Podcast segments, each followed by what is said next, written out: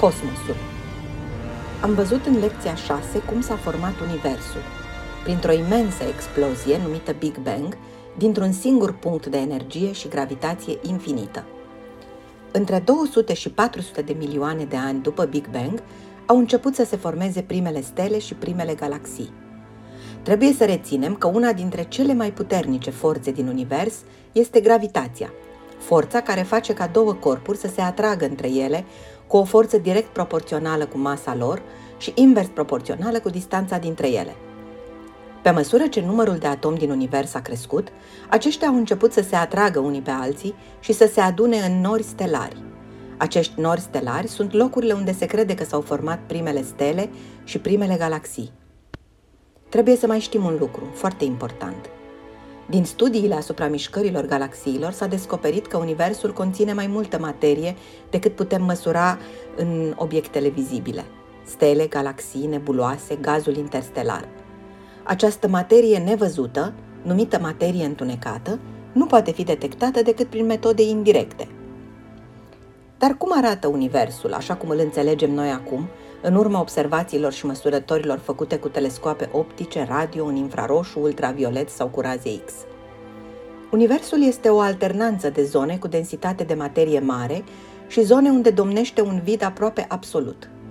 Chiar și zonele cu densitate de materie mare, cum este galaxia din care facem parte și noi, Calea Lactee, conțin spații vide enorme, greu de imaginat pentru cei care locuiesc pe planeta Pământ.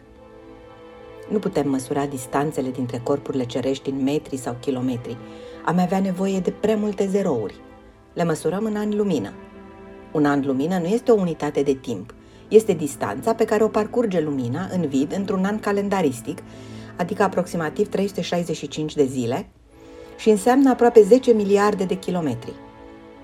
Soarele, de exemplu, se află la 8 minute lumină de pământ – Asta înseamnă că orice rază de lumină sau energie care pleacă din soare călătorește 8 minute până ajunge la noi.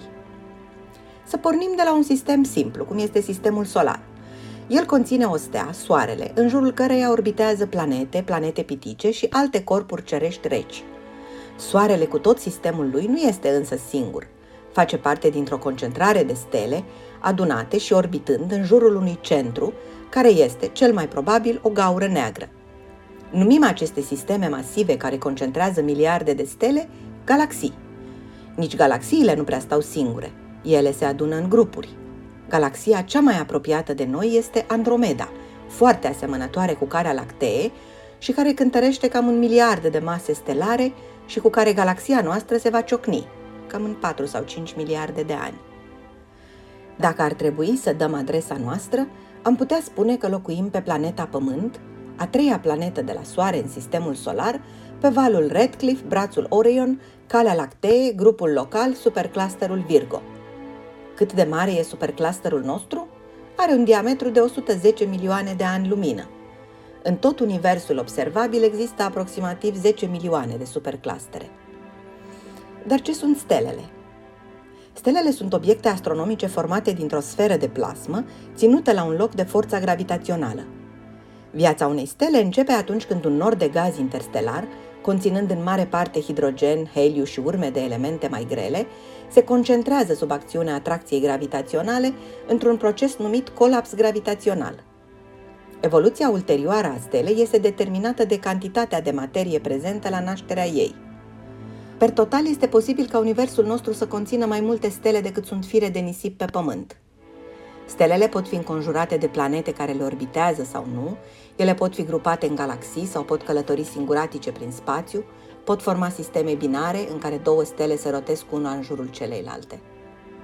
Cea mai apropiată stea de Pământ, pe lângă Soare, este Proxima Centaurii, la 4,24 de ani lumină, adică ar dura cam 4 ani și un sfert să călătorim până la ea, chiar dacă nava noastră spațială ar atinge viteza luminii.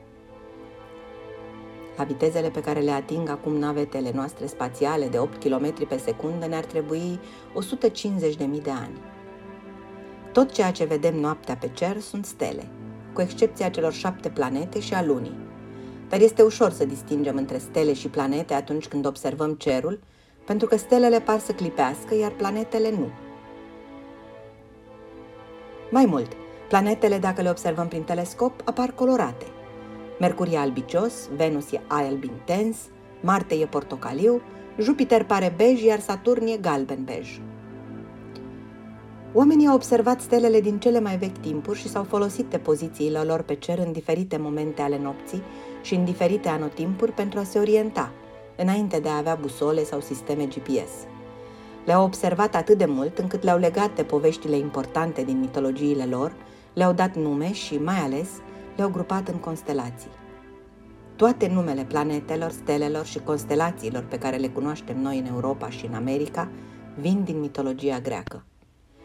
Vă provoc să căutați poveștile care se leagă de denumirile unor constelații precum Pegas, Casiopea sau Orion. Dar țineți minte, constelațiile nu sunt formate din stele ale aceleiași galaxii. Ele depind doar de poziția stelelor sau galaxiilor vizibile pe cerul emisferei nordice, iar punctele luminoase care le compun sunt stele care se pot afla, în realitate, la miliarde de ani lumină una de alta. Intensitatea luminoasă a unei stele pe cerul nostru variază nu în funcție de distanța la care se află ea de noi, ci de luminozitatea stelei sau galaxiei pe care o vedem ca un punct luminos pe cer. Cea mai strălucitoare stea de pe cerul nopții este Venus, luceafărul de seară și de dimineață.